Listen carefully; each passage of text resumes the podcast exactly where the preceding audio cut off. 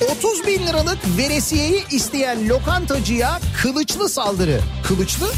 Arabasını soyan hırsıza seslenen adam kart vizitimi de almışsın ara görüşelim. Benim arabadan çaldığın diyor yedek parçaları diyor ikinci el fiyatına verirsen diyor. Yani beni ara görüşelim ben senden alayım yabancıdan almayayım diyor yani. Ankara'da aşık olduğu kadın için büyü yaptıran BK yapılanlar işe yaramayınca Fahrettin şeyden şikayetçi oldu. Büyü de yapan Fahrettin bu arada. Bizim nesil her şeyi gördü. Bir neyi görmedik diye konuşuyorduk. Uzaylı istilasını görmedik diye konuşuyorduk değil mi? Galiba geldiler sevgili dinleyiciler. İş yerinde sabah seni dinleyemiyorsam odaya gelenler aa Nihat yok mu bu sabah diyorlar. Sormayın öyle hasta olduğum sabahlarda bir kulağım çınlıyor. Öyle böyle değil. Yani mesela bir yandan öksürürken bir yandan kulak çınlaması nasıl bir şey biliyor musun? Daiki'nin sunduğu Nihat'la muhabbet hafta içi her sabah saat 7'den 9'a Türkiye'nin en kafa radyosunda.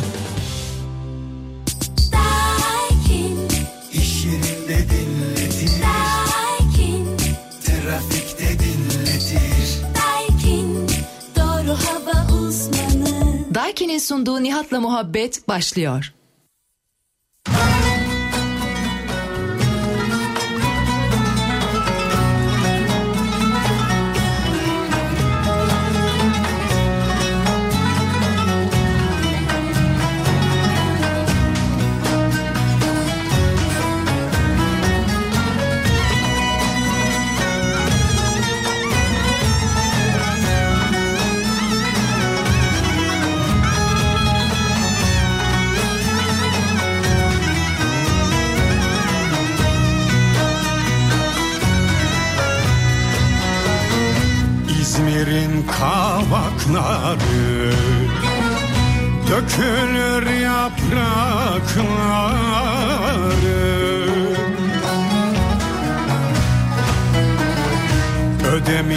Kavakları Dökülür yaprakları.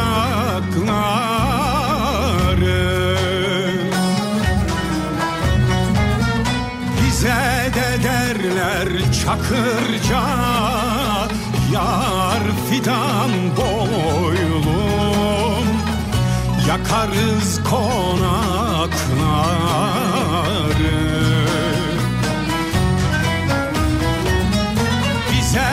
derler çakırca Yar fidan boylum Yıkarız konakları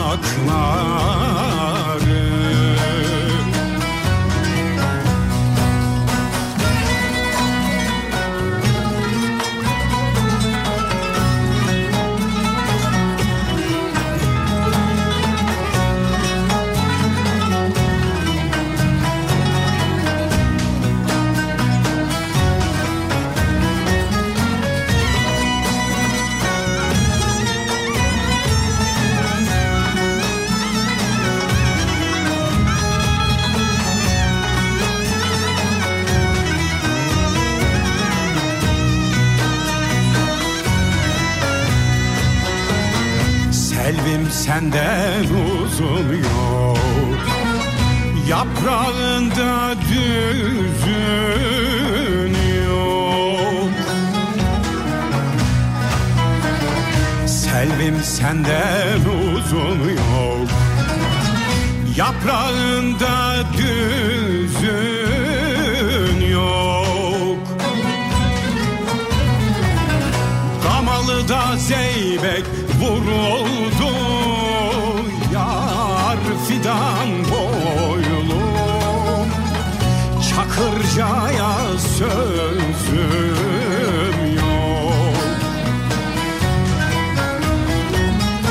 Gamalı da Mustafa vuruldu Yar fidan boylum Çakırcaya sözüm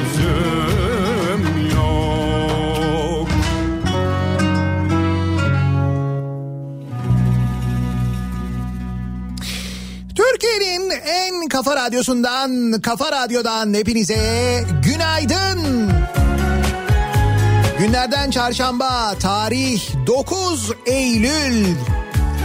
İyi ki doğdun İzmir diyerek İzmir'den uzakta olsak da kilometrelerce yine de İzmir'in kurtuluşunun coşkusunu hissederek bu sabah yayınımıza başlıyoruz.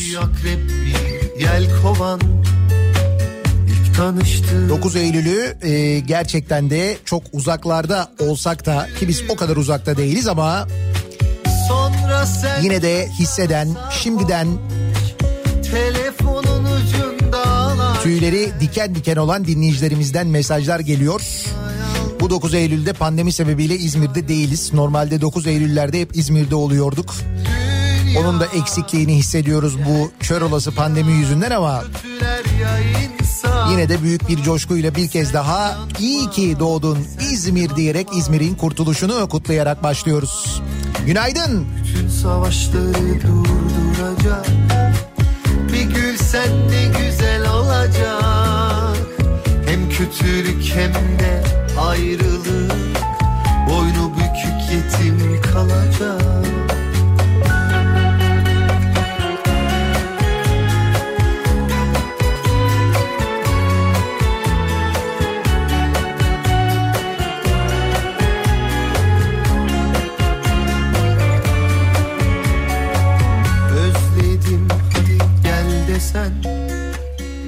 yalnızım. Sen yokken Yakamoz ya da gökyüzünden. Sarhoş da değilim harbiden. Sonra sen cunda da sarhoş Telefonun ucunda ağlarken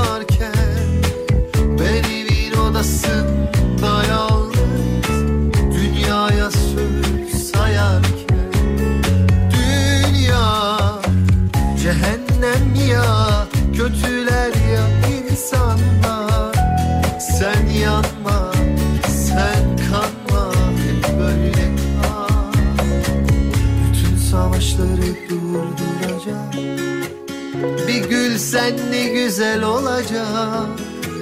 Hem kötülük hem de ayrılık. Boynu bükük yetim kalacak. Güzel haberlerle başlayalım. Madem bugün 9 Eylül, madem bugün İzmir'in kurtuluşu bir yandan bir yandan da güzel haberlerle başlayalım dedim ama e, dün gece saat 1 civarı e, Tekirdağ açıklarında meydana gelen bir deprem var. Bilmiyorum hissettiniz mi? Marmara bölgesinin büyük bölümünde hissedildi deprem. Geçmiş olsun diyerek aslında başlayalım. bazen kendi 4.3 büyüklüğünde yaklaşık 13 kilometre derinlikte 1'e 3 dakika kala meydana gelen bir deprem Tekirdağ'da Güzelköy açıklarında belki deprem kendini bir kez daha hatırlattı hatırlatıyor. Dün Malatya'da da aynı şekilde bir deprem oldu. sırlayın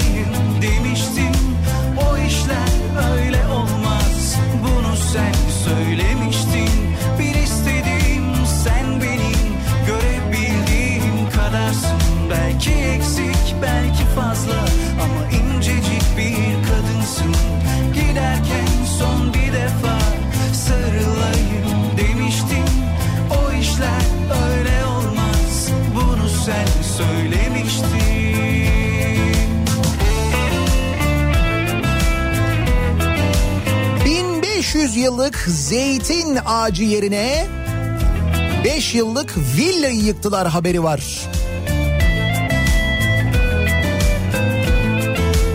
Bir kafa karıştı değil mi? Ne oldu bir dakika 1500 yıllık zeytin ağacına bir şey mi oldu diye önce öyle anlı- anlıyor insan. Çünkü öyle bir genel algımız var bizim sanki o villa mı e, zeytin ağacı mı deyince mutlaka zeytin ağacına kıyılmıştır gibi geliyor. Önce öyle düşünüyoruz. Ama işte bu kez çok enteresan bir şekilde tersi olmuş. 1500 yıllık bir zeytin ağacı varmış. Onun yerine villayı yıkmışlar. Yanına villa yapılıyormuş. Belki eksik belki fazla Ama incecik bir kadınsın Giderken son bir defa Sarılayım demiştim O işler öyle olmaz Bunu sen söylemiştin Aydın'ın Kuşadası ilçesinde 1500 yıllık olduğu tahmin edilen zeytin ağacının hemen yanına yapılan villanın 5 yıllık yapı ruhsat süresinin dolduğu ortaya çıkmış. Ekosistemi Koruma ve Doğa Sevenler Derneği'nin şikayeti üzerine harekete geçmiş Kuşadası Belediyesi Yapı Kontrol Müdürlüğü villayı sahibine yıktırmış. İlginç değil mi? Ağaç değil villa yıkılmış yani. Kuşadası'nda profesyonel turist rehberliği yapan Ceyda Baydur Temmuz ayında sabah sporu yaparken Kadınlar Mahallesi'nde anıt ağaç olabileceğini düşündüğü bir zeytin ağacı görüyor. Sonra durumu Ekosistemi Koruma ve Doğa Sevenler Derneği'ne bildiriyor. Dernek Başkanı Bahattin Sürücü ve aralarında Profesör Doktor Hüseyin Cahit Şat'ın da bulunduğu bir uzman ekip ağacı inceliyor. Ve ağacın 1500 yaşında olduğu tespit ediliyor. Hemen yanına da iki katlı bir villa inşa edildiğini görüyor. Ama hemen yanına böyle dibine ağacın. Konu Kuşadası Belediyesi'ne bildiriliyor. Kuşadası Belediyesi yetkilileri geliyorlar.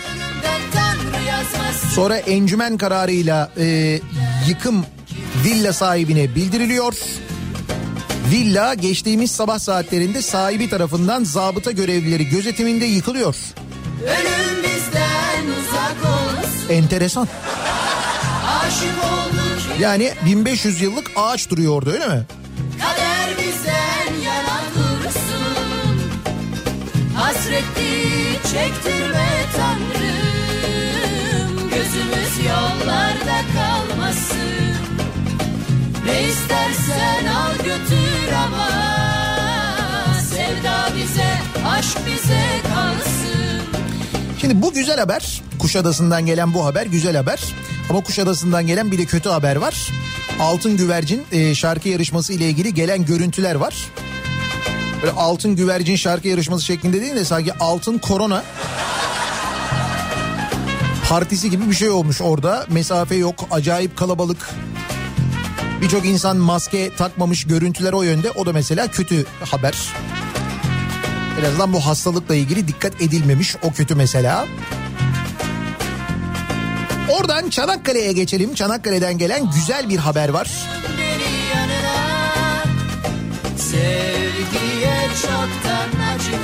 Çanakkale 18 Mart Üniversitesi e, 8 dakikada sonuç veren çift antikorlu Covid-19 tanı kiti geliştirmiş. Etmek varsa Seri üretimine başlanacak olan kitle 8 dakikada %100'e yakın doğru sonuç alınabileceği söylenmiş. Bu önemli. Neden önemli? Çünkü PCR testlerinde bile yeter ölümden Tanrı %50 ile %60 arasında ya da %65 arasında diyelim bir doğru sonuç alınabiliyor. Maalesef o PCR testi bile kesin sonuç olamıyor. O nedenle %100'e yakın doğru sonuç verebilen, üstelik bunu 8 dakikada verebilen gerçekten böyle bir test varsa eğer.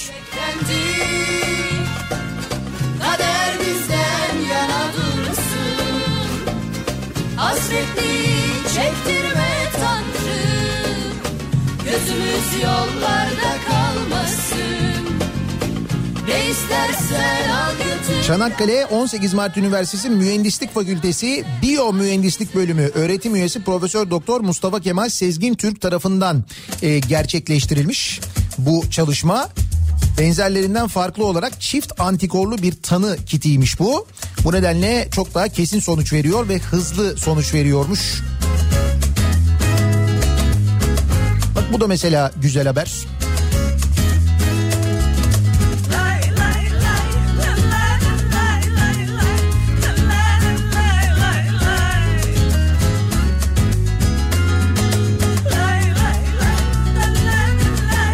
Ne oldu bu kadar güzel haber fazla mı geldi?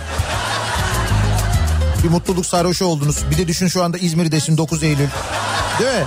Hepsi üst üste canım. sarıldım Her yüzüme güleni dost sandım yanıldım Kalbimde yer yok artık Sahte dur Ankara için güzel bir haberiniz yok mu? Ankara için güzel bir haberimiz var aslında. Osmanlı Spor'un ismi Ankara Spor olarak değişmiş. Şaka değil ciddi söylüyorum. Osmanlı Spor Ankara Spor olmuş. İsmi Ankara Spor olarak tescil edilmiş yeniden. sevgimi Ne oluyor ya? Ha? Ne oluyor?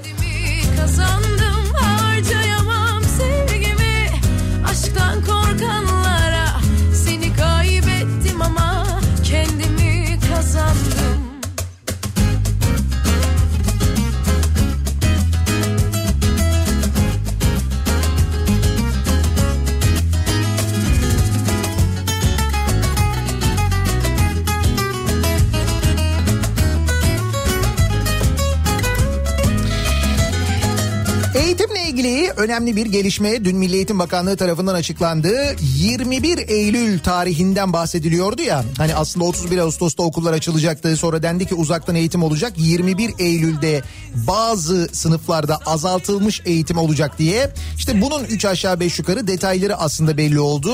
21 Eylül'de eğitime sadece okul öncesi ve birinci sınıflar başlayacak. Kaybettim Zaten en büyük tartışma konularından bir tanesi de buydu. Okula yeni başlayacak, birinci sınıfa gidecek öğrencilerin uzaktan eğitimi nasıl alacağıyla ilgili aslında bir tartışma vardı. Aşk sandım Milli Eğitim Bakanı yaptığı açıklamada 21 Eylül'de yüz yüze eğitim öğre- e, yüz yüze eğitim öğretime sadece hali hazırda açık olan okul öncesi öğrencileri ve okulla duygusal bir bağ kurma ihtiyacında olan birinci sınıf öğrencileriyle başlanacağını belirtmiş. Gün Bu arada e, velilerin isterlerse öğrenciyi yüz yüze eğitime göndermeme konusunda mazeret beyan edebileceğini söyleyen bakan bu durumda öğrencinin uzaktan eğitime devam edeceğini, devamsız sayılmayacağını aktarmış. Yani velinin e, rızası gerekiyor. Eğer veli hayır ben çocuğumu bu koşullarda okula göndermek istemiyorum derse o zaman bir devamsızlık durumu söz konusu olmuyor. İlkokul birinci sınıf öğrencileri uyum haftasında bir gün yani bu 21 Eylül'de bir gün gidecekler. Sonraki haftalarda ise haftada iki gün olacak şekilde okullarda olacaklar. 21 Eylül'den sonra geçecek 3 haftanın sonunda ise 3 hafta geçtikten sonra da Ekim ayında da diğer kademelerle ve diğer sınıflarla ilgili koşullara göre karar verilecek. O dönem salgının ne durumda olduğuna bakılacak ki salgın maalesef hiç iyi durumda değil ve hiç de iyiye doğru gitmiyoruz. Hatta bakınız Profesör Doktor Mehmet Ceyhan gerçek vaka sayısı bulunan sayının en az 10 katı diye bir açıklama yapmış. Şimdi sürecin başından beri e, yani işte Mart ayından beri takip ediyorsanız yapılan açıklamaları Mehmet Ceyhan en başından beri e, yaptığı açıklamalardan hiçbirinde neredeyse bir yanlış olmadığı yaptığı tüm açıklamalar e, doğruydu. O nedenle e, Ceyhan Hoca'nın söylediklerini ben çok ciddiye alıyorum.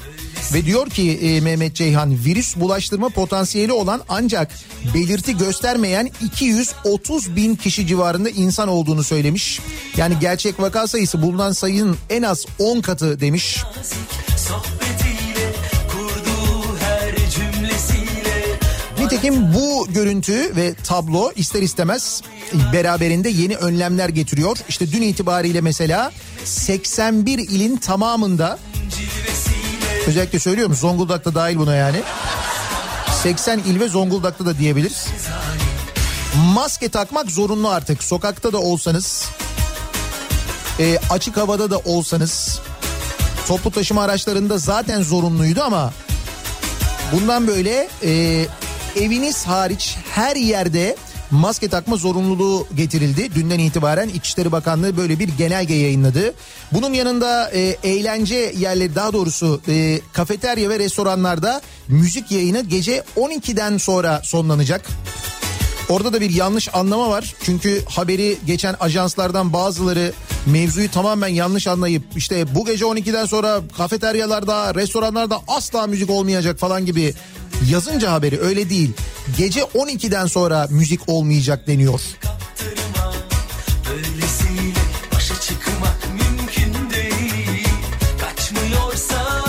Bunun yanında e, minibüs ve otobüslerde toplu taşıma araçlarında ayakta yolcu alınması yasaklandı.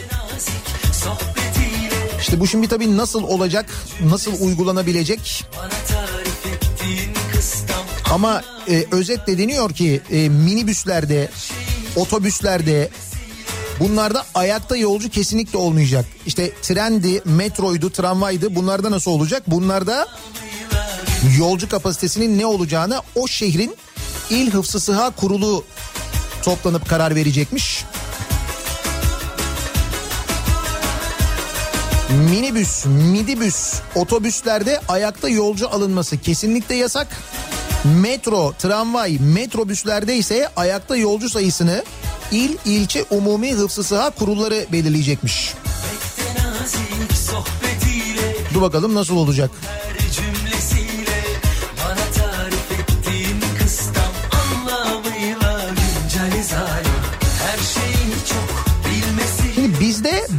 Önlemler alınırken mesela daha geniş önlemlerin alındığı yerler de var.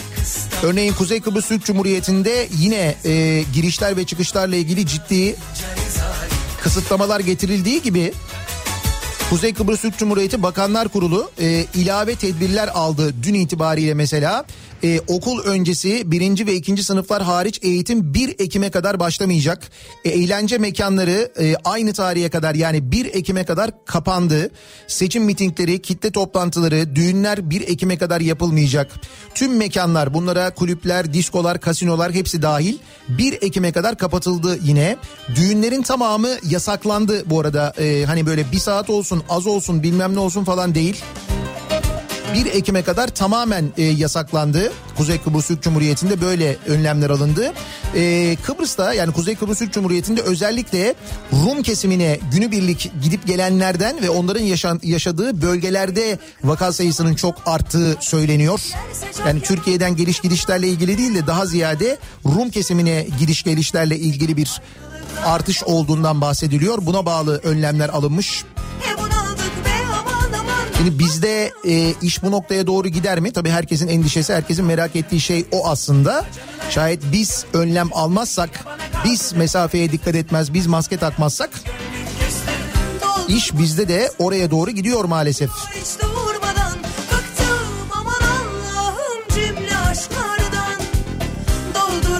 Rakısını karşımda içiyor hiç durmadan Bıktım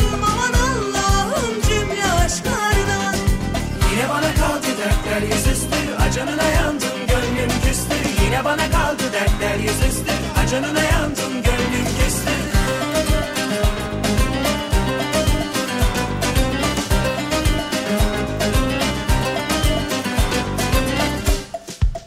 Ayrılıklar zaman zaman hasretliklerse çok yaman. E bunaldık be aman aman. Şimdi programın başında arka arkaya böyle birkaç tane güzel haber verince herkeste bir tedirginlik olmuş. Diyorlar ki abi bizi korkutma. Ne oluyor? Hayırdır? Bir şey mi var? Nedir falan diye. Alışkın değiliz değil mi? Ama böyle bir hayat da var yani. Olabiliyor.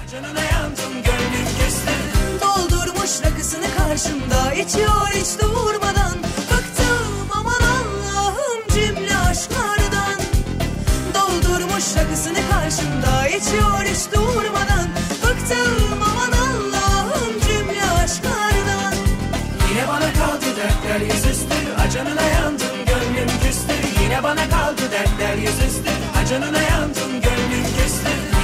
Hadi bir iyi haber de benden. Bugün Osman Gazi Köprüsü'nden geçiyorum. Her şey ülkem için. Metin gönder. Metin'cim çok teşekkür ederiz. Üstümüzden bir yük aldın gerçekten. Nasıl bir sabah trafiğiyle peki güne başlıyoruz? 9 Eylül'ün sabahında, çarşamba gününün sabahında hemen dönelim trafiğin son durumuna bir bakalım.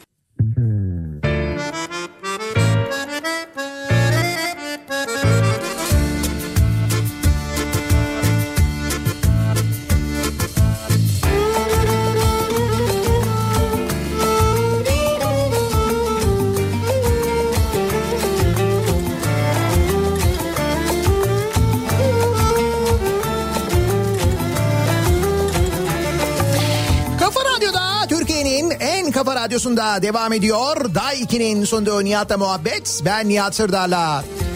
Çarşamba gününün sabahındayız. Yedi buçuğu geçtik. Tarih 9 Eylül. Gönül isterdi ki bu sabah İzmir'de olalım aslında. İzmir'den yayın yapalım. 9 Eylül'de İzmir'de olalım ama işte bu sene pandemi buna engel oldu. Artık seneye daha büyük coşkuyla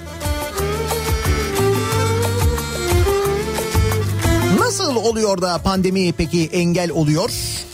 İşte e, dikkat etmeyenler, uyarılara kulak asmayanlar, konulan kurallara uymayanlar, hastalığın çok da böyle mühim bir şey olmadığını düşünenler, aman bana bir şey olmadı falan diyenler ama etraflarında yavaş yavaş daha fazla böyle vaka haberi, hastalanan haberi duyanlar ve hafiften de tedirgin olanlar. Farkındasınız değil mi? Çemberin daraldığının, etrafınızdan daha fazla haber duyduğunuzun. Ama işte biz böyle yaparsak erişte yapmak için toplanan 8 kişi koronavirüse yakalandı. Buyurun. Eskişehir'in 500 nüfuslu Gürpınar Mahallesi'nde erişte hazırlamak için toplanan bir grup vatandaş koronavirüse yakalandı. Karantinada dördüncü gününe giren vatandaşların yaşadığı mahallede yetkililer tarafından hiçbir önlemin alınmadığı da görüldü aynı zamanda. Normalde pandemi sürecinde karantinalı evlerde çeşitli önlemler alınırken adeta sessizliğe bürünen 500 nüfuslu mahallede önlem alınmaması çevrede yaşayanları da tedirgin etmiş mesela. Erişteler ne olmuş bu arada? Onlar da artık yenmez herhalde değil mi? Yoksa bizde şöyle bir şey olur. Ya, ya yazık atmayalım onları ya pişince gider o. Bence riske girmemekte fayda var. Siz bilirsiniz ama.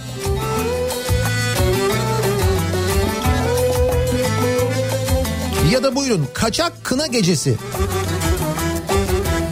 Kaçak kına gecesi. Ka- kaçak kına gecesine koronavirüs baskını. Kaçak kına gecesi nasıl oluyor ya? Yüksek yüksek tepeni kaç kaç kaç kaç. Şu tam o, o anda düşünsene baskın olduğunu yani. Ne yapıyorsunuz? Kına gecesi mi yapıyorsunuz? Olur mu memur? Ne kına gecesi ya? Yüksek yüksek tepelere yapılan TOKİ evlerini protesto için. Sembolik olarak yani. Bursa'da koronavirüs tedbirleri kapsamında yasaklanmasına rağmen kurallara uymayarak kaçak kına gecesi düzenlenen salona polis ekipleri baskın yaptı. Kaçak kına gecesine katılan 15 kişiye toplam 22.500 lira ceza yazıldı.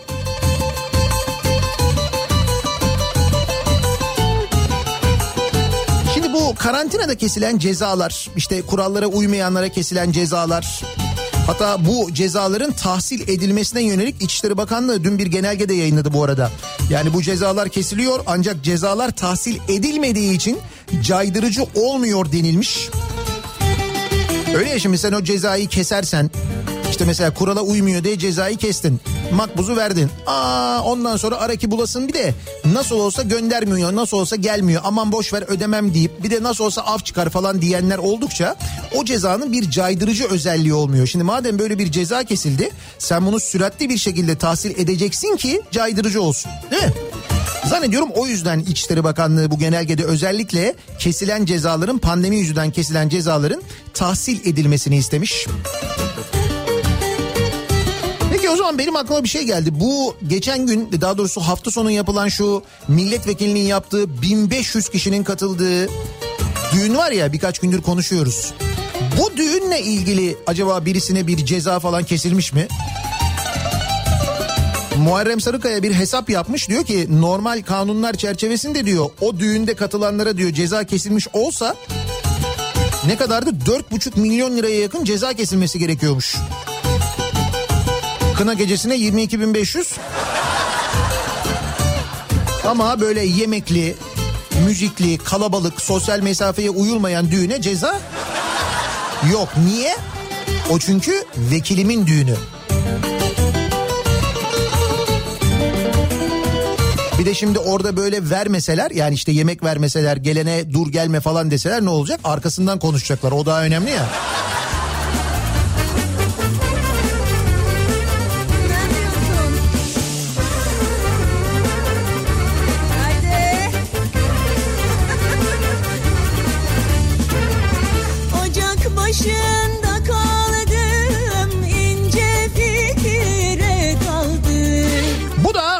Ukrayna'dan gelen bir haber. Ukrayna'da koronavirüsün Tanrı'nın eşcinsel evliliği cezalandırma şekli olduğunu söyleyen Ortodoks dini liderin Covid-19 testi pozitif çıktı. Hadi buyurun.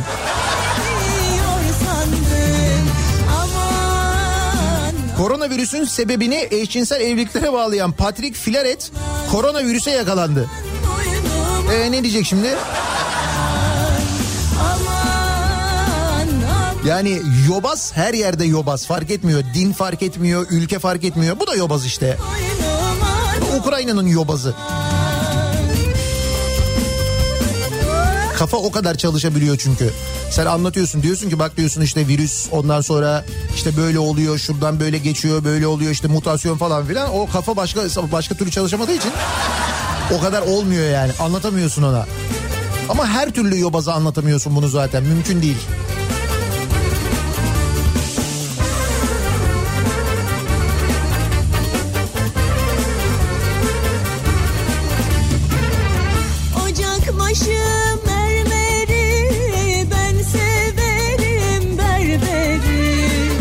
Damadı 3 gün boyunca uyutup evi soyan sahte gelin yakalandı. 3 gün uyutup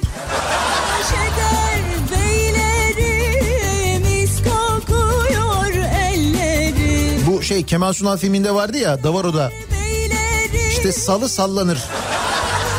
Çarşamba çarşafa dolanır. Üç gün diyor ya. Evlenmek isteyen erkekleri dolandıran çetenin damat adaylarından FÇ'yi 3 gün boyunca uyuttuğu ortaya çıktı.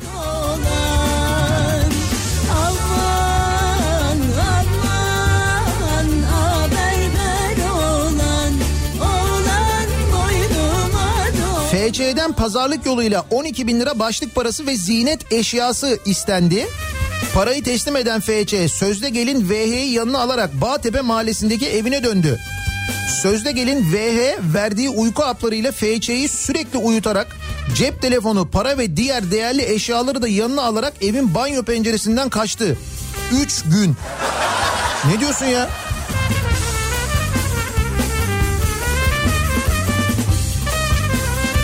Evlilik çetesiyle birlikte birçok kişiyi dolandıran VH'nin 6 tane çocuğu olduğu öğrenildi.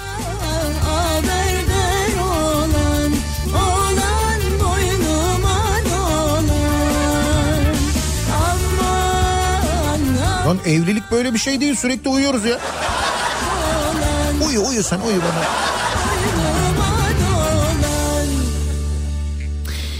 Orman yangınlarıyla mücadele ettik etmeye devam ediyoruz. Hatay'da günlerdir devam eden bir orman yangını var mesela ama işte Hatay e, merkez medyaya uzakta olduğu için mesafe olarak diğer orman yangınları kadar gündemde olamıyor maalesef. Ve bu orman yangınları ile ilgili bir e, açıklama var da o dikkat çekici bir açıklama özellikle bununla ilgili konuşalım istedim. Çünkü AKP Genel Başkan Yardımcısı Hamza Dağ Seferihisar'daki orman yangınları sonucu zarar gören ağaçların kesilip mangal kömürü olarak ekonomiye kazandırılacağını söylemiş. Ya gördün mü bak sevin.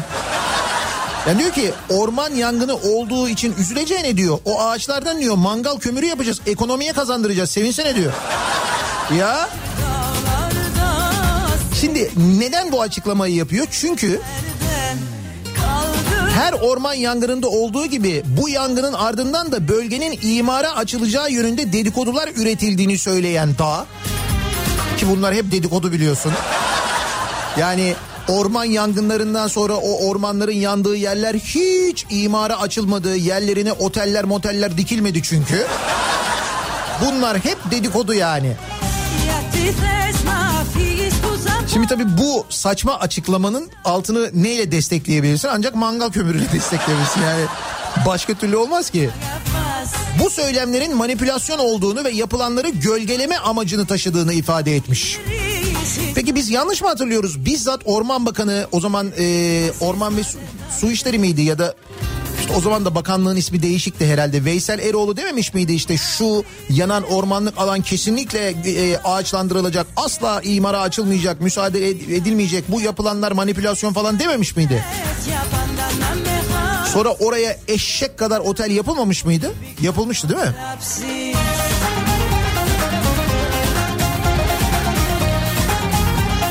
Yanan ormanlık bölgenin akıbetinin ne olacağınıysa Hamza Dağ demiş ki şöyle açıklamış yangının gerçekleştiği alanda zarar gören ağaçlar kesilecek ve mangal kömürü olarak kullanılması için ekonomimize kazandırılacak. Nasıl? İşte ekonomik e, şahlanışımızı buradan başlatıyoruz. Yanan ormanlardaki ağaçlarımızı mangal kömürü yaparak ekonomiye kazandırıyoruz. Tabii bu kadar mangal kömürü yapınca doğal olarak o kadar çok mangal yakmak durumunda kalıyoruz.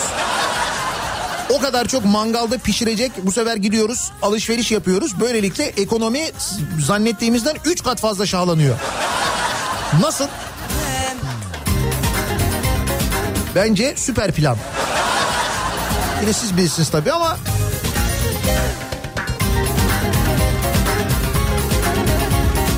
Tabii ekonomi sadece böyle şahlanmıyor.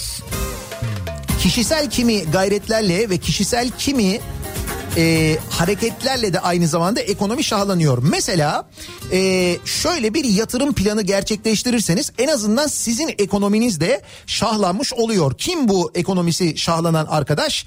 Özel kalem müdürü. Sağlık Bakanlığı bürokratının yatırımı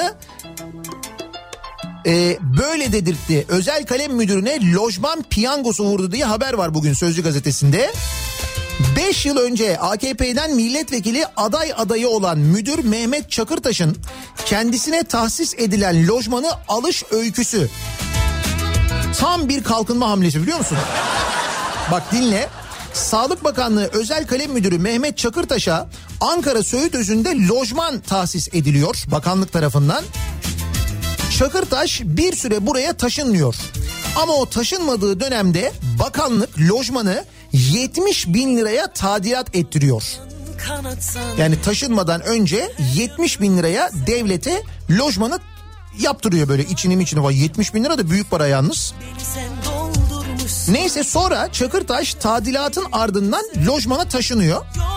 Ve geçen Haziran'da lojman 510 bin liraya ihaleyle satışa çıkarılıyor. Ve Çakırtaş 511 bin lira teklifle demek ki çok rağbet görmemiş. 511 bin lira teklifle lojmanı alıyor ve 3 bin liraya kiraya veriyor. Nasıl? İşte kalkınma böyle olur. Senin yaptığın gibi olmuyor.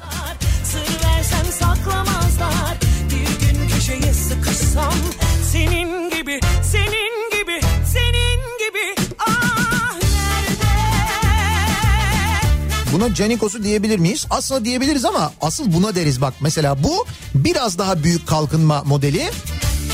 Bu da İstanbul'un göbeğinde devam eden AKM inşaatından gelen haber. Atatürk Kültür Merkezi para yutuyor. Şimdi Atatürk Kültür Merkezi yutmuyor o parayı. O parayı o işi yapan yutuyor. O işi yapan kimmiş ona bakalım.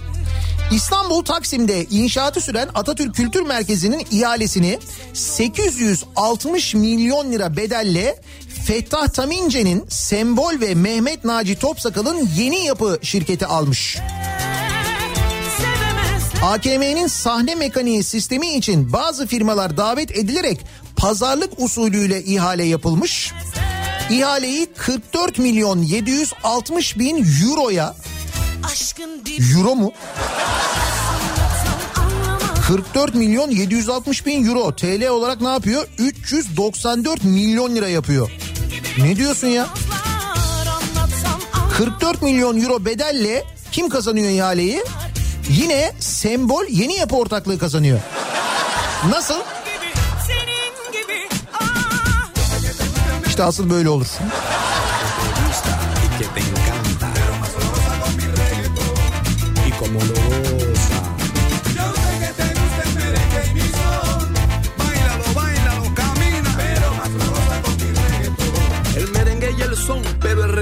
mm, Ha, dur bir de şöyle bir yöntem var. Bak bu yöntem üstelik kimlere yaramış? Şu konuştuğumuz bir haftadır konuştuğumuz şu sapık e, şeyh var ya. Ha işte o sapık şeyhin tarikatına bakın Çankırı Belediyesi neler vermiş. AKP'li belediye Uşşaki tarikatı müritlerine uygun fiyatlarla arsa satmış. Çankırı Belediyesi'nin e, AKP'de olduğu dönemde Uşaki Tarikatı müritlerinin kurduğu derneğe düşük değerlerle arsa verildiği ortaya çıkmış. Şimdi siz meselenin sadece böyle işte e, çocuklara e, yapılan tacizden, e, tecavüzden falan olduğunu, ibaret olduğunu zannediyorsunuz e, bu tarikatlarda ama durum öyle değil. Bunlar baya baya baya böyle şirket gibi çalışıyorlar. Evet evet şirket gibi çalışıyorlar. O şirket gibi çalışırken işin içinde bunlar da oluyor aynı zamanda. AKP'den 3 dönem Çankırı Belediye Başkanlığı yapmış olan İrfan Dinç'in 12 yaşında çocuğa cinsel istismardan tutuklanan ve Fatih Nurullah ismiyle tanınan Uşaki Tarikatı lideri Eyüp Fatih Şaban'ın müritlerinin kurduğu derneğe belediye arsası sattığı ortaya çıkmış. Çok değil kısa zaman önce. İrfan Dinç'in yani eski Çankırı Belediye Başkanı'nın Uşaki Tarikatı lideri Fatih Nurullah'ı sayısız kez misafir ettiği, şehre geliş gidişlerinde yakın temas içerisinde olduğu, belediye imkanlarının Nurullah ve onun Çankırı'da kurulmuş olan derneğine sunduğu öğrenildi. Haberde AKP'li İrfan Dinç'in belediye başkanlığı döneminde istismarcı Nurullah'ın Çankırı'daki müritleri tarafından oluşturulan Helvati Uşaki Hacı Muradı Veli Tasavvuf Yolu Derneği'ne Bugün Recep Tayyip Erdoğan Parkı projesi içinde kalmış olan yaklaşık iki dönümlük araziyi de değerinin altında verdiği iddiası yer almış. Öte yandan İrfan Dinç'in nu- bu sapıkla birlikte olduğu fotoğrafları sosyal medya hesaplarından sildiği görülmüş. Ya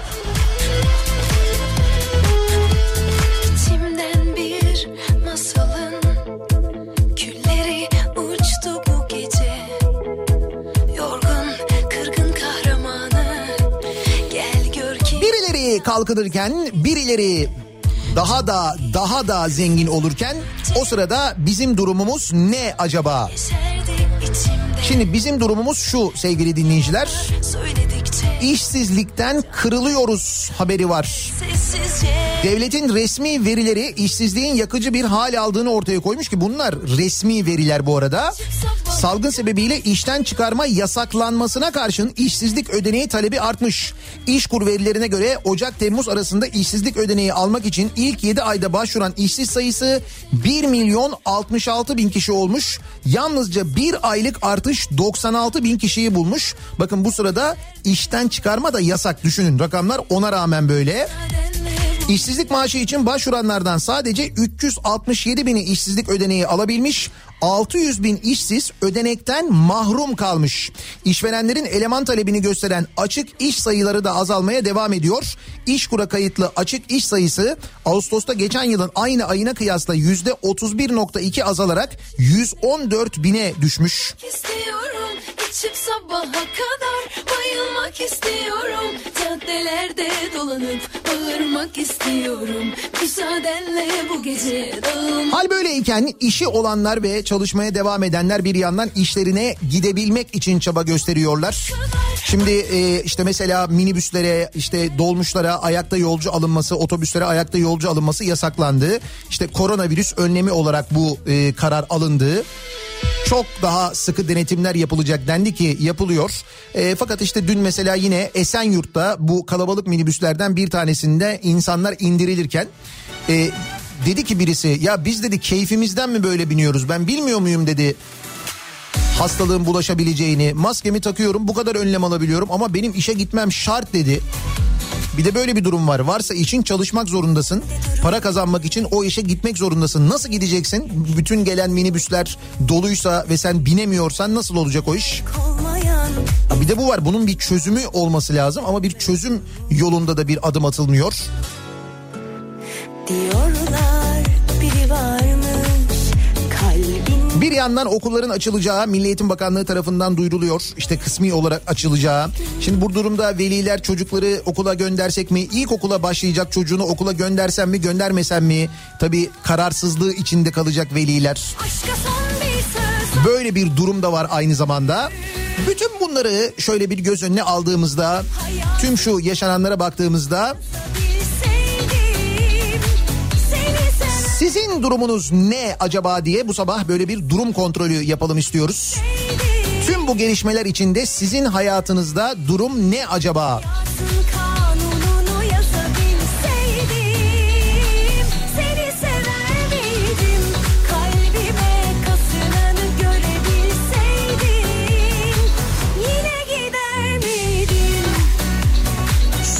Son durumum olsun bu sabahın konusunun başlığı. Sosyal medya üzerinden yazıp gönderebilirsiniz mesajlarınızı. Son durumun başlığıyla anlatabilirsiniz. Ne durumda olduğunuzu, iş yerinizde eğer işiniz varsa ki şanslısınız. İş yerinizde mesela durumun ne olduğunu, nasıl önlemler alındığını, çalışmaya nasıl devam edildiğini, ekonominizin ne durumda olduğunu aynı zamanda bunları konuşalım. Bir durum kontrolü yapalım istiyoruz. Çünkü haberlere bakınca ekonomiyle ilgili hiç öyle bize söylendiği gibi bırakın böyle bir şahlanmayı, uçmayı, işte e, Ekim'in Eylül'den daha iyi olacağını falan. Öyle bir durumda olmadığımızı aksine daha kötü durumda olduğumuzu görüyoruz.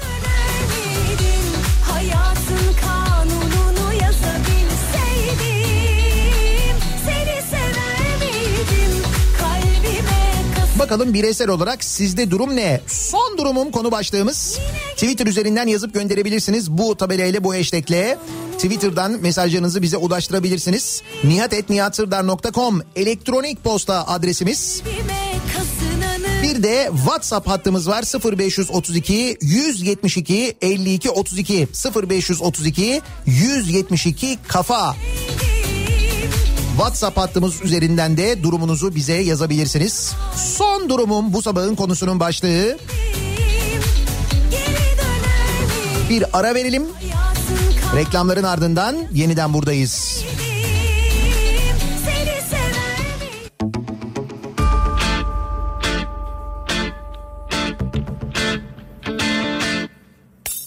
Parti bittiğinde kimse temizliğe kalmak istemez ya. O minvalde bir telaş. Seziyorum arkadaş. Herkes cennete gitmek ister.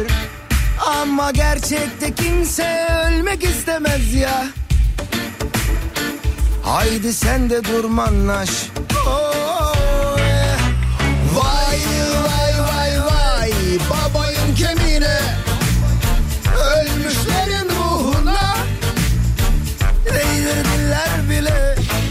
Kafa Radyo'da Türkiye'nin en kafa radyosunda devam ediyor. Day 2'nin sonunda Nihat'la muhabbet. Ben Nihat Sırdar'la.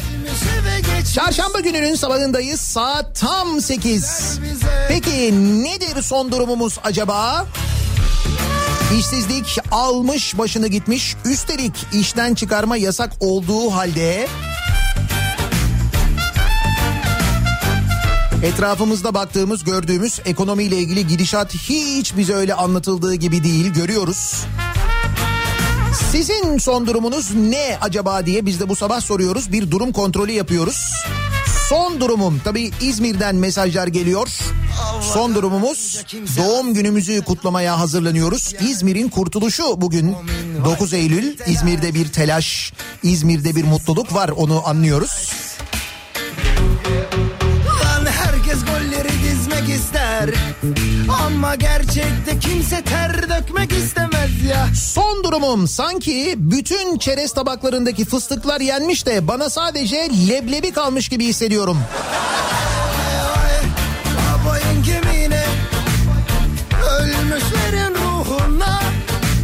Son durumum şöyle. Okullar açılacak mı? Evet açılacak. Açılacak gibi gözüküyor. Açılmayacak gibi.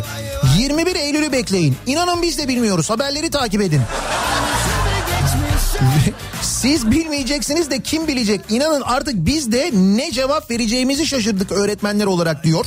Bir öğretmen dinleyicimiz göndermiş. Şimdi velilerle aramızda böyle diyaloglar geçiyor. Son durumumuz bu demiş. ruhuna İşte en son dün Milli Eğitim Bakanlığı'nın yaptığı açıklamayla öğreniyoruz. İlkokul birinci sınıflar önce bir gün 21 Eylül'de sonraki hafta iki gün gidecekler.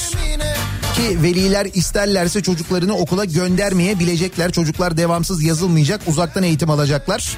Ancak işte uzaktan eğitim de pek bir uzaktan takip ediliyor gibi sanki. Herkesin o internete ulaşma imkanı var mı? EBA TV'ye ulaşma imkanı var mı? Bilgisayar var mı? Orada altyapı eksikliği epey bir fazla. Bunları görünce son durumum çok sinir bozucu diyor Hakan. Neyi görünce ha az önce anlattığım şu Sağlık Bakanlığı özel kalem müdürünün e, lojman hikayesi vardı ya. Bu arada 511 bin liraya Söğüt özünde bu daireyi almış. Sonra da 3 bin liraya kiraya vermiş. Ankara'da yaşayanlar diyorlar ki 511 bin lira Söğüt özü için çok düşük para diyorlar. Epey uygun fiyata almış diyorlar yani. Bu arada almadan önce kendisi 70 bin liraya bakanlığa burayı bir de yaptırmış biliyor musun daireyi? Yaptırdıktan sonra almış abi. Peşindeyim Son durumum şöyle diyor Sunay. İş yerinde iki pozitif çıkınca herkesi eve gönderip uzaktan çalışmaya geçtik. Bölgem kıpkırmızı. Apartmanda komşular gayet samimi. 7-8 çocuk da dışarıda musmutlu oynuyorlar. Birilerinin hayatı gayet pozitif. Bense son durumum gayet negatif evimde oturuyorum.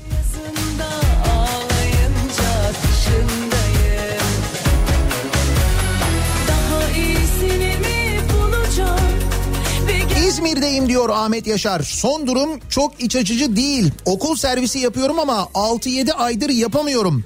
Tek bir kuruş yardım almadığımız gibi halen ödemeler devam. Herkes bir şeylerini satıyor ama nereye kadar?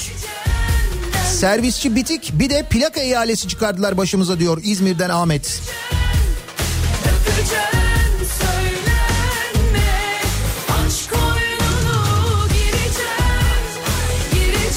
Son durumum şöyle diyor İsmail. 16 Mart'ta çalıştığım bar kapandı ve ruhsatında bar yazdığı için hala açılmadı. İşten çıkarmalar yasak olduğu için evde oturdum. Barın açılmasını bekliyorum ancak müzik yasaklarına ve artan vaka sayılarına bakarsak bizim mekan açılmadan diğer mekanlar tekrar kapanacak gibi görünüyor.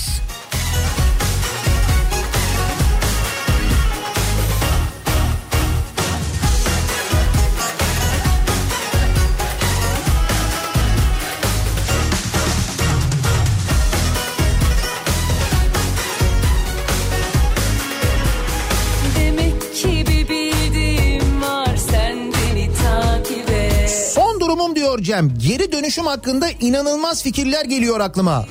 Mesela ağacı yak, mangal kömürü yap. Yeniden yakılan mangaldan sonra kömürüyle ağaç yak. Sonra yeniden kömür yap. İşte şahlanmak budur. Ya ne demiş? AKP Genel Başkan Yardımcısı demiş ki yanan ormanlardaki ağaçları demiş mangal kömürü yaparak ekonomiye kazandıracağız demiş. Ne haber? Her şey ekonomi canlansın diye yapılıyor da siz farkında değilsiniz işte.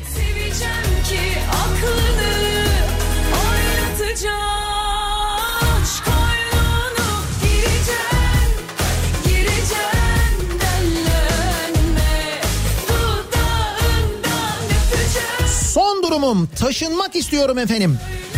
Ekonominin rayına oturduğu, salgın hastalığın kontrol altında olduğu o yere taşınmak istiyorum. Orada belki şirinleri göremem ama yaptığım ticaretin karşılığını alır en azından para kazanırım belki diyor Fatih.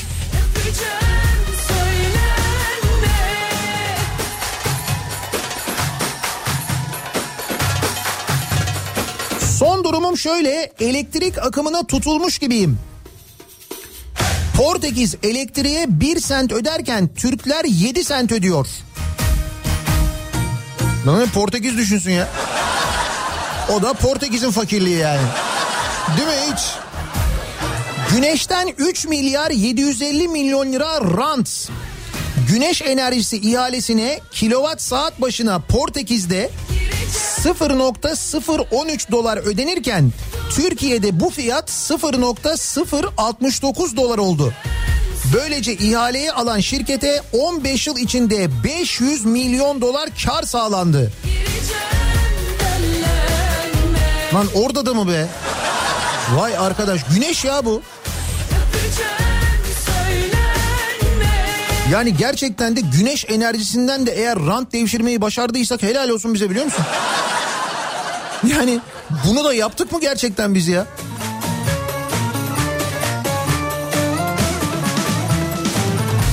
dünyada en ucuz enerji güneş enerjisi ama Türkiye'de pahalı. Biz öyle biz pahalı seviyoruz. Biz arabayı alırken de öyle seviyoruz. Araba mesela ucuz biz diyoruz ki böyle olmaz. Böyle ucuz olur mu araba ya? Koy üstüne 3 katı vergi diyoruz. Pahalı seviyoruz yani.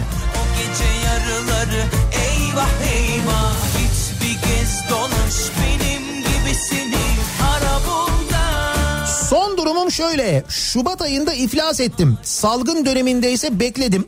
Şimdi yeniden üretime başlıyorum. 35 yaşındayım. Bir daha üretmem demiştim ama ülkemi seviyorum. Elimden ne geliyorsa üzerime düşen neyse yapacağım. İstihdam yaratacağım, vergi vereceğim.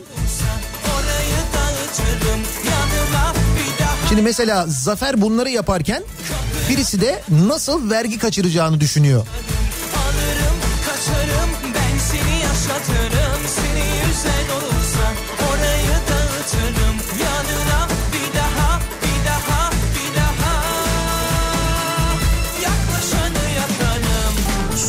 Son durumum şöyle. İstanbul servis esnafı olarak pandemiden beri okul servisleri yok. Personel servislerinde araç fazlalığından dolayı fiyatlar aşağıya çekildi. Devlet hiçbir şekilde servis esnafına bir destek vermedi. Şimdi kimse seçimlerde destek istemesin gelip bizden diyor. Şimdi böyle diyorsunuz ama seçimlerden önce de bakıyoruz böyle toplantılar toplantılar düzenleniyor. Oralar O siyasilerin katıldığı toplantılarda böyle destek açıklamaları falan yapılıyor. Nasıl olacak acaba bu önümüzdeki seçimlerden önce? Böyle bir aşık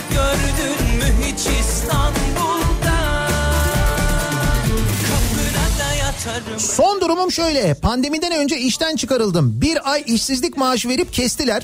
Sebebini sorduğumda 3 ay 27 gün çalıştığım için hak kazanamamışım. O verdikleri bir maaş da eski iş yerimden hakkımmış. Üstüne genel sağlık sigortası adı altında her ay 88 lira ödüyorum.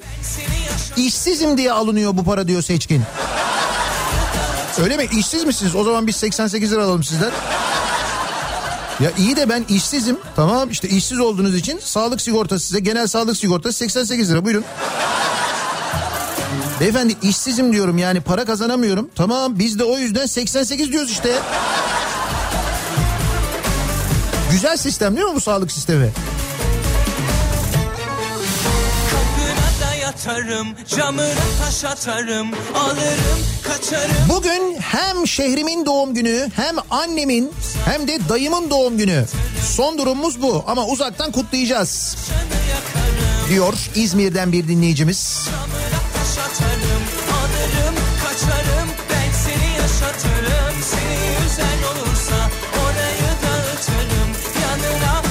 Şimdi son durumum şöyle. Nisan'dan beri 30 gün evde çalışıyor gösteriliyoruz.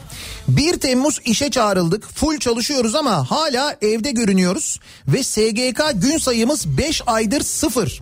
Bu ay toplaşıp patrona artık normale dönmesini söyledik. Benim hakkım var ve kullanıyorum. Yatırmayacağım. İsteyen istifasını getirsin dedi alaycı alaycı.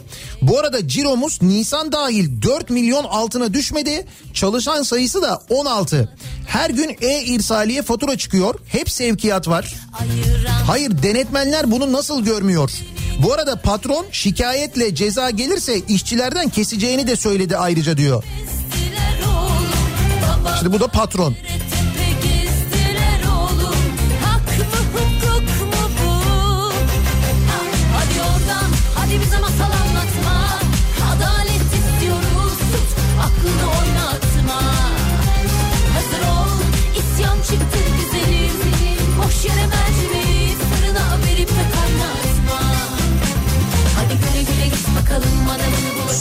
Son durumum şöyle. Gebze'deyim. Korona yasakları çıktı çıkalı full çalışıyorum. Geçen test yaptırdım. Raporlu olmama rağmen çalıştırdı şirket. Eldiven, maske pahalı diye şirket almayı reddetmişti. Neyse maske fiyatı düşünce şimdi maske almaya başladılar.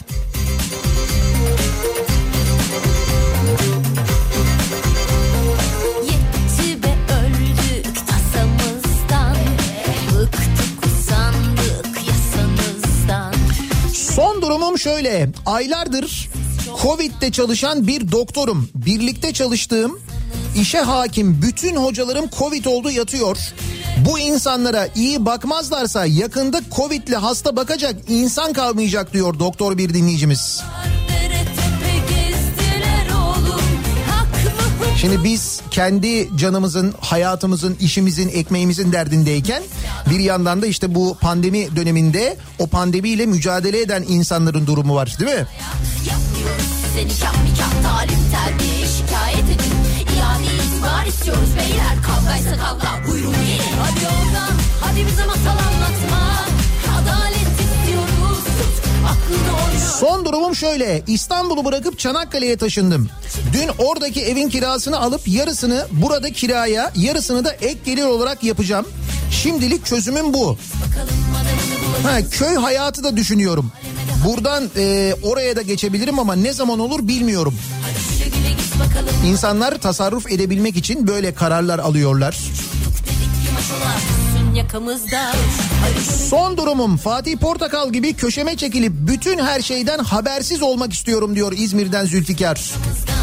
Hadi güle güle git bakalım adamını bulacağız en hasından Aleme de haber uçum yok dedik ki maşolar Sun yakamızda Son durumum şöyle otobüste bekçilik yapıyorum. Burnuna maskeyi burnuna indireni uyarıyorum. Camı kapatanı uyarıyorum. Yakın temasa geçeni uyarıyorum. Uyarıyorum uyarıyorum uyarıyorum. Bence devlet beni kadrolu olarak atamalı. Ha siz bunun için yapıyorsunuz yani. Aldığım nefes bile bazen boğuyor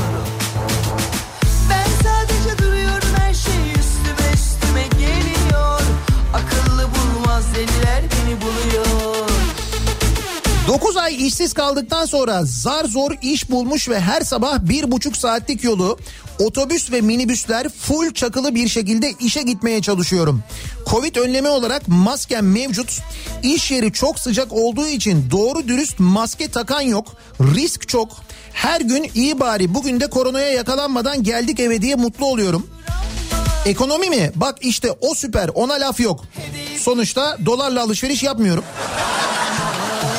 Neyse bugün de ölmeden işe vardım kısmet akşama artık demiş dinleyicimiz. Son durumum bu diyor.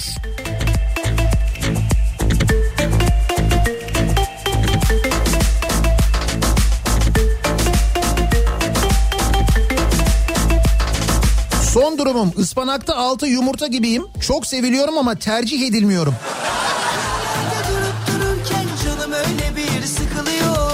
Aldığım nefes bile bazen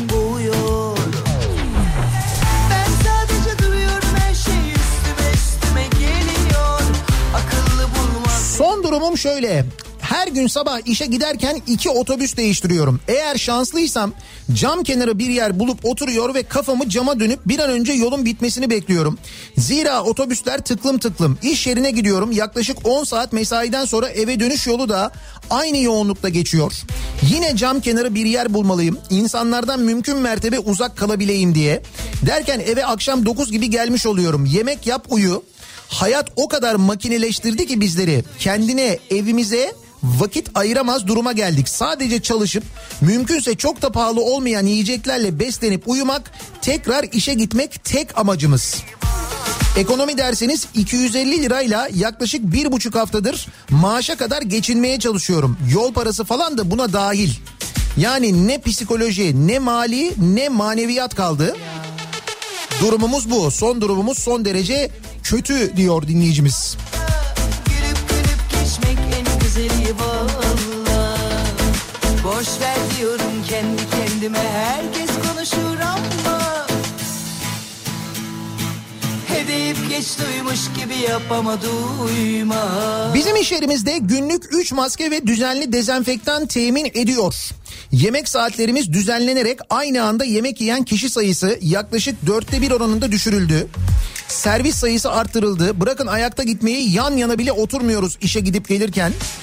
Buna rağmen bütün bu yapılanlara rağmen bazı iş arkadaşlarımız düzenli maske takmayınca maskesiz gördüğü her kişiye 50 lira ceza kes- kesmeye başladı iş yeri. Koronadan korkmayan herkes 50 liradan korkup maskelerini düzenli takmaya başladı. Korona olursun ölürsün diyorsun. Ya çok sıcak ya. 50 lira ceza takayım abi o zaman.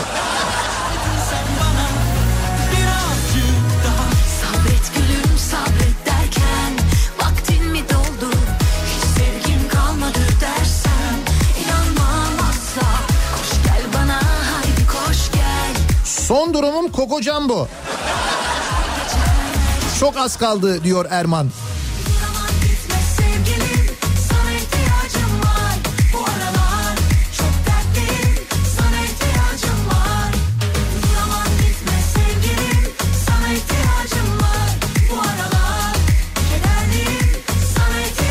Son durumum şöyle. Arabamı garaja bağladım.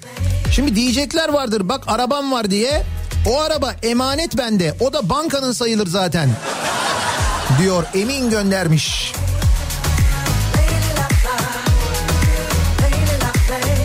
Son durumum birkaç gündür şeyi merak ediyorum diyor dinleyicimiz. Hani bu ver mehteri diye bağıran biri vardı. Ne oldu? o?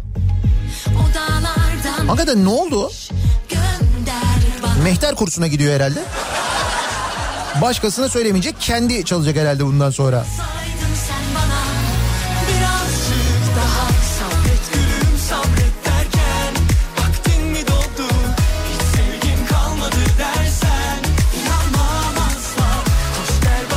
Mart ayından beri çalışmıyoruz. 1588 lirayla geçin diyorlar. 1200 lira ev kiram var. Evde 6 kişiyiz. Servis esnafıyım. Son durumum bu demiş mesela bir dinleyicimiz.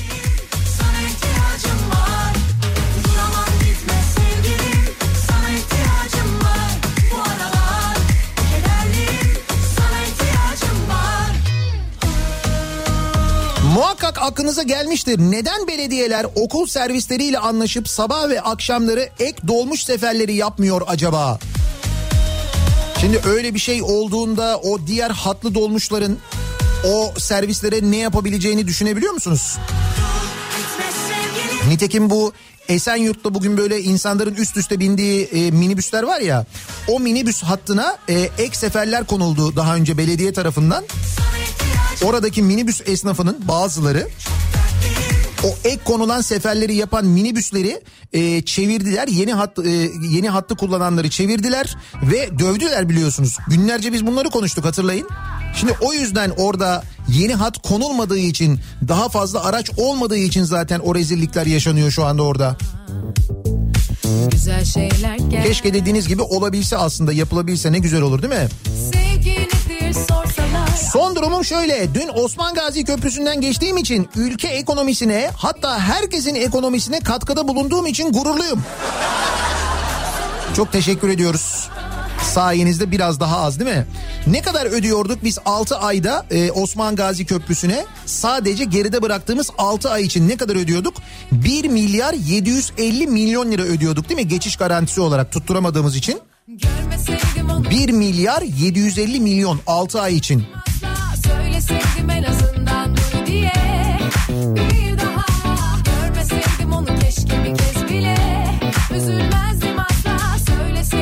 Son durumum şöyle. Çifte maskeyle yaşıyorum artık diyor Sedat.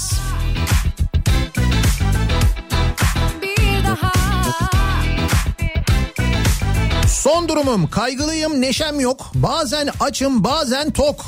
Durumum düzelir mi çektirsem bir overlock diye sormuş. Overlockçu geldi. Belki ek iş olarak düşünebilirsiniz bunu olabilir. Son durumum memlekete giderken ön koltuğu kaynanasına kaptırmış gibi hissediyorum diyor Selma.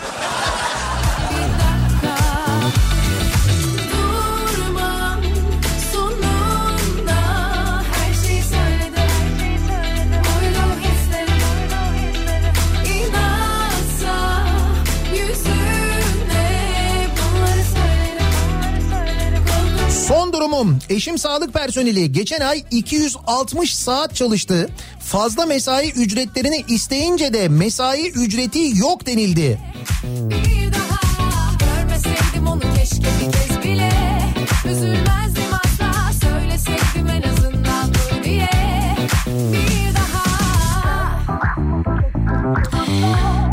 Ankara'da çalıştığım kurumda devamlı pozitif vaka çıkmasına rağmen ısrarla uzaktan çalışmaya geçemiyoruz.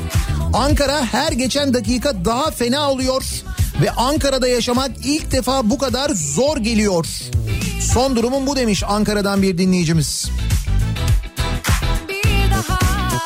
Türkiye'nin başkentinde mevzu bu kadar kontrol altına alınamıyorsa eğer diğer kentlerde, diğer büyük şehirlerde ne olacağını varın siz düşünün sevgili dinleyiciler. Virüsle köşe kapmaca oynayarak çalışmaya devam ediyoruz. Son durumumuz bu. Çalışıyoruz mecbur.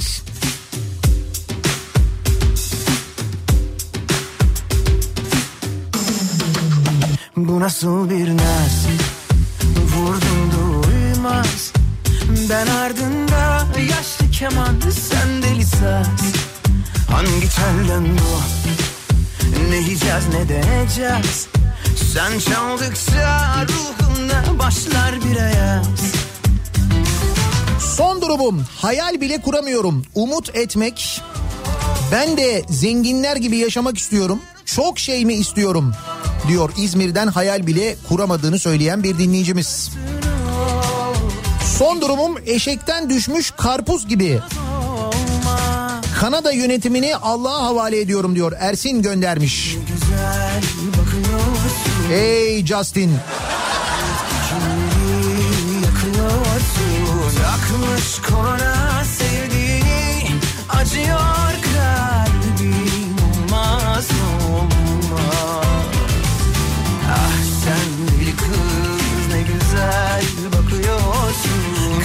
Deli kız kimleri yakıyorsun Gün gün kalbim çıkacak yerinden eyvah olmaz Dün İstanbul'dan İskenderun'a yola çıktım. Navigasyon beni Ankara'dan sonra yeni açılan otobana yönlendirdi. 119 kilometre boyunca dinlenme tesisleri var deniyor ama hepsi inşaat halinde. Az daha ah, altıma yapacaktım diyor Bülent Özgen göndermiş. Bakın bu geçim, geçtiğimiz gün açılan otoyol e, meğer daha tam bitmemiş. Dinlenme tesislerinin hiçbiri açık değilmiş. E, bu yolu giden dinleyicimiz söylüyor. Haberiniz olsun o yola girmeden önce önleminizi alın bence. Kokarsın içim yanar olmaz olmaz Ah sen deli kız ne güzel kız kimleri yakıyorsun? Takmış korona Son durumum Instagram fotoğrafları gibiyim. Mutlu görünüyorum ama ama öyle değil işte. Sen deli kız ne güzel bakıyorsun. Kaç gel deli kız kimleri yakıyorsun? Gün gün kalbim çıkacak yerinden eyvah Son durumum şöyle. Terliyken soğuk su içtim. Haliyle boğazım şişti ve öksürmeye başladım. İş yerinde öksürdükçe arkadaşlarımın bakışlarından çok etkilendim. Şimdi iki gündür evden çalışıyorum. En doğrusunu yapıyorsunuz. Böyle yapmak daha doğru bence. Kalbim çıkacak yerinden eyvah Olmaz olmaz Nasıl acaba son durumunuz? Bu sabah konuşuyoruz, dinleyicilerimize soruyoruz. E, deniyor ki işsizlik e, patladı, işsizlikten kırılıyoruz. Öte taraftan deniyor ki şahlanıyoruz, e, en kötüyü atlattık, ekonomi uçmaya başladı. Merak etmeyin çok güzel olacak. Acaba sizde son durum ne diye biz de dinleyicilerimize soruyoruz. Bu sabah reklamlardan sonra yeniden buradayız.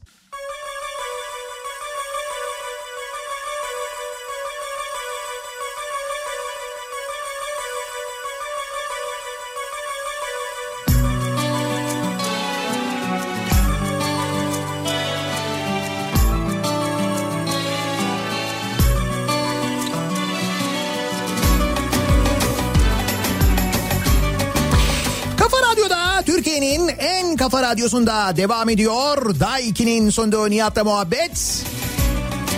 Ben Nihat Sırdar'la çarşamba gününün sabahındayız. Son durumunuz nedir acaba diye sorduk bu sabah dinleyicilerimize. İşte durumunuz nedir? Sağlıkla ilgili durumunuz nedir? Mart ayından bu yana zorunlu haller dışında dışarı çıkmıyorum diyor mesela bir dinleyicimiz. Ulaşım masrafı yok, kıyafet almıyorum, çocuğun servis parası yok ama emekli maaşı yine de yetmiyor. Uçuyoruz diyorlar da ne uçması resmen sürünüyoruz. Son durumumuz bu demiş bir dinleyicimiz mesela. Gel yanıma sarıl yeniden Ne çok özledim Son durum durumum sadece Ankara'da günde 2000 vaka varken Türkiye geneli 1700 küsür olarak açıklanmış gibiyim. Son durumum bu. Evet Ankara'da geçtiğimiz gün mesela vaka sayısının 2600 olduğunu biliyorum ben. Bunu eminim Sağlık Bakanlığı yetkilileri de biliyorlar aslında ama Sakın ola bu aşkı harcama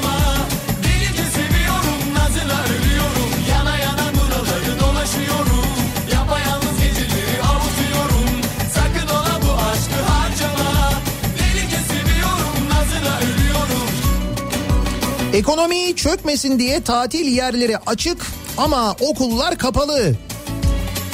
Bu çok uzun bir tartışma uzmanlar da konuşuyorlar. Bir grup uzman e, okulların açılması gerektiğini söylerken kademeli olarak. Kimileri diyor ki hayır hiç açılmamalı aslında. Son durumum şöyle pandemiden dolayı haftada 3 gün çalışıyorum diyen var. Bir daha düşün bir daha bir daha bak bana yalvarıyorum nazı bırak dur dön bana Dur bir daha düşün bir daha bir daha bak bana Son durumumuz şöyle bizim. Kullanılmayan havaalanı ve köprülere para ödeyen devlet 16 aydır ödeme alamayan medikal firma alacaklarından yüzde 60 feragat istiyor. Öyle mi? Zaten ödeme almıyordu medikal firmaları şimdi bir de onun yüzde 60'ından feragat edin mi diyorlar? İşte o bahsettiğiniz ödemeleri yaptığımız için zaten sizinki olamıyor. Bence öyle bir denge var orada ama daha doğrusu dengesizlik. yana buraları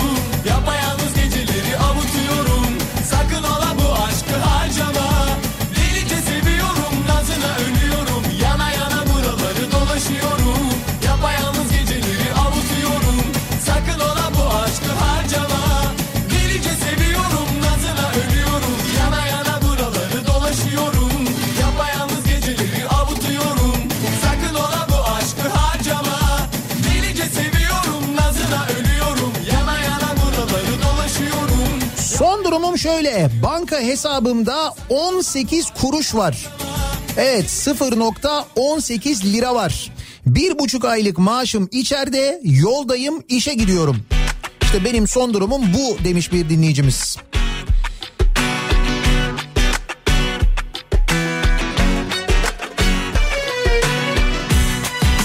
Son durumum yoldayım işe gidiyorum. Bugün güzel İzmir'imin ve yeğenim Ali'nin doğum günü. Son günlerde. Evet bugün İzmir'in doğum günü. 9 Eylül İzmir'in kurtuluşu. Bir milletin kurtuluşu aslına bakarsanız. küfret Bugün aynı zamanda İşnet'in de doğum günü ki bizim tüm dijital altyapımızı yayınlarımızın size ulaşması için kullandığımız altyapımızı İşnet'le yapıyoruz biz sağ olsunlar onlarla çalışıyoruz çok büyük emekleri var. bu saatten sonra 21 yaşında bugün İşnet 21. yaşına giriyor. şu kısaca E-dönüşüm hizmeti, siber güvenlik, veri merkezi hizmeti, teknolojik altyapı çözümleri bunun gibi birçok hizmet sunuyor İşnet. Biz de dediğim gibi yayınlarımızı size sağlıklı bir şekilde ulaştırmak için bu hizmetlerin hepsini İşnet'ten alıyoruz. İşnet'te bizi dinleyen, orada çalışan, emek veren herkesi kutluyoruz. Nice senelere diyoruz aynı zamanda. yüzüme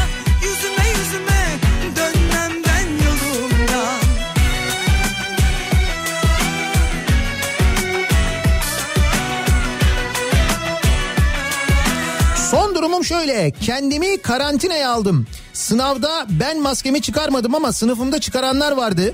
Kimseyi riske atmamak için tedbir almak istedim. Lakin insanların bunu kendim için yaptığımı düşünmesi beni yoruyor. Bunu sizi korumak için yapıyorum diyorum. Ya bir şey olmaz ya çok negatif düşünüyorsun diyorlar. pes edecek değilim her şey üstüme üstüme geliyor hiç halim yok Şu anda Ankara'da toplu taşımadayım. Arka kapılar açılıp oralardan biniliyor. Nefes alacak yer yok. Bir de elden ele kart dolaştırıyoruz. Şu anki durumum bu benim demiş. Yani yolcular arka kapıdan binince arka kapıdan binenlerin kartını basmak için kartlar arkadan öne doğru elden ele gidiyor. Senin o küçük egondan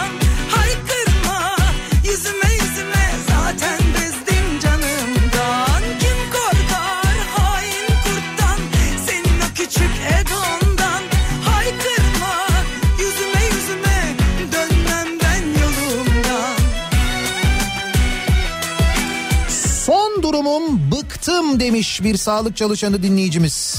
Bıktım diyor. Onkoloji hastaları ve yakınlarını maske takmaları için uyarmaktan, konuşurken mesafeyi korumaları için uyarmaktan bıktım. Üstümüzde koruyucu kıyafetler, yüzümüzde maske, hastanede maskemizi çıkartmamak için su bile içmiyoruz. Sadece evimizde nefes alabiliyoruz. Maske takması için uyardığımız onkoloji hastaları, yakınları da hava sıcak maske mi takacağız bir de diyerek bize kızıyorlar.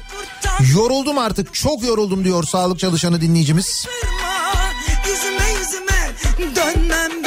Nasıl anlatacağız insanlara bu durumun ciddiyetini? Senin o küçük egondan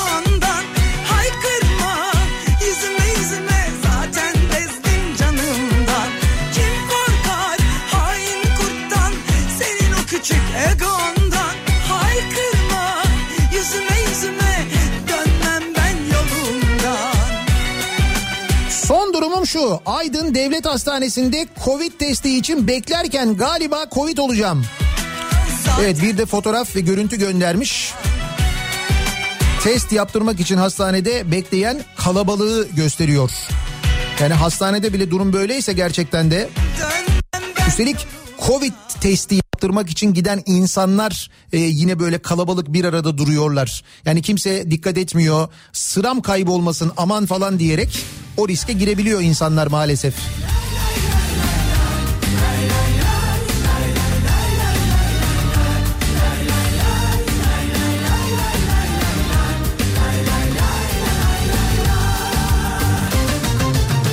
Son, son durumum şöyle. Kullandığım araç kamyonet radyosu çalışmıyor. Ben de sizi telefondan kulaklıkla dinliyorum. Bu sabah kulaklığımı evde unuttum. Telefonu kulağıma yaklaştırıp dinliyordum. Az önce polis fotoğrafımı çekti. Muhtemelen telefonla konuşmaktan ceza yazacak. Şimdi anlat kafa radyo dinliyorum diye nasıl olacak diyor. Yani teknik olarak pek mümkün değil onu anlatmak ama. Ne yapsak sizin radyoyu mu tamir etsek acaba? Yeter? Hoş görsen affet gitsin aldırma Büyüklük sende kalsın sonunda Sen sarıl o sana sarılmazsa 67 ülkeye ihracat yapan medikal firma müdürüyüm. Devlet ve eğitim hastanelerinden 16 ay, üniversitelerden 24 ila 36 aydır ödemelerimizi alamıyoruz. Medikal sektörünün son durumu bu. Batıyoruz demiş. Devlet sağlıkla ilgili ödemeleri yapmayıp müteahhit ödemelerini mi tercih ediyor yani? Durum bu mu? Yani görünen bu çünkü medikal firmaları diyorlar ki işte 16 aydır ödeme almıyoruz ama bakıyoruz biz işte Osman Gazi Köprüsü İzmir otoyoluna çat diye 1 milyar 750 milyon lirayı ödüyoruz. Bu mudur önceliğimiz bizim yani? Önceliğimiz insan sağlığı değil de beton mudur? Hiç bunları kendine Kısacık ömürler yeter mi? Hoş görsen affet gitsin aldırma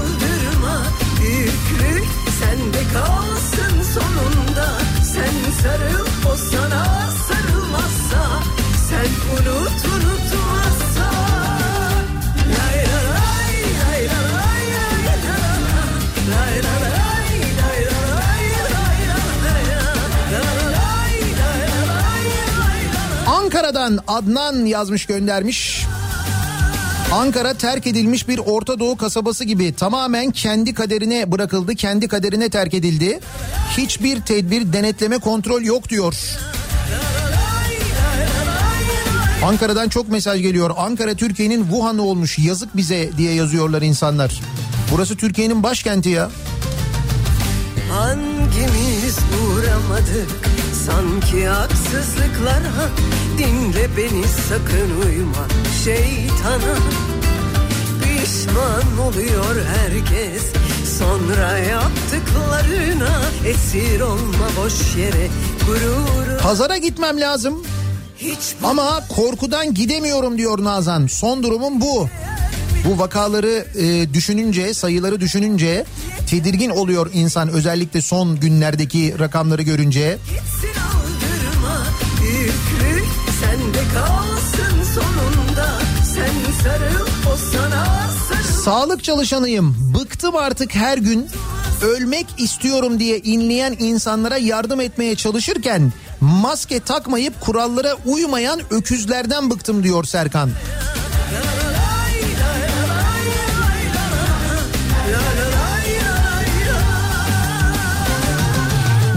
Son durumumuz acaba diye konuşuyoruz bu sabah dinleyicilerimize soruyoruz. Reklamlardan sonra yeniden buradayız.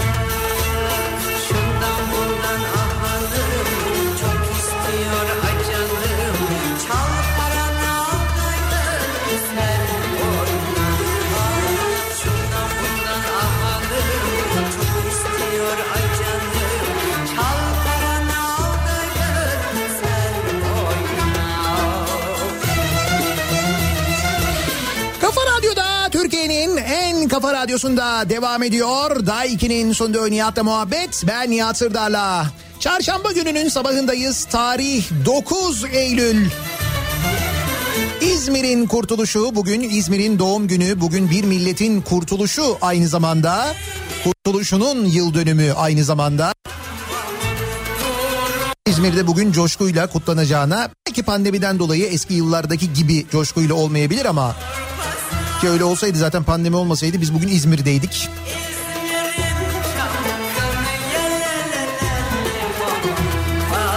Ama önümüzdeki yıl, önümüzdeki yıllarda, bundan sonraki yıllarda da coşkuyla kutlanacağına eminiz. Bir kez daha kutluyoruz. Tüm İzmirli dinleyicilerimizi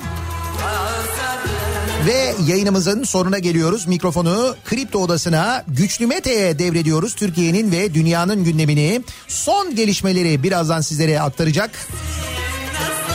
Bu akşam 18 haberlerinden sonra eve dönüş yolunda yeniden bu mikrofondayım ben Sivrisinek'le birlikte tekrar görüşünceye dek sağlıklı bir gün, güzel bir gün geçirmenizi diliyorum. Hoşçakalın.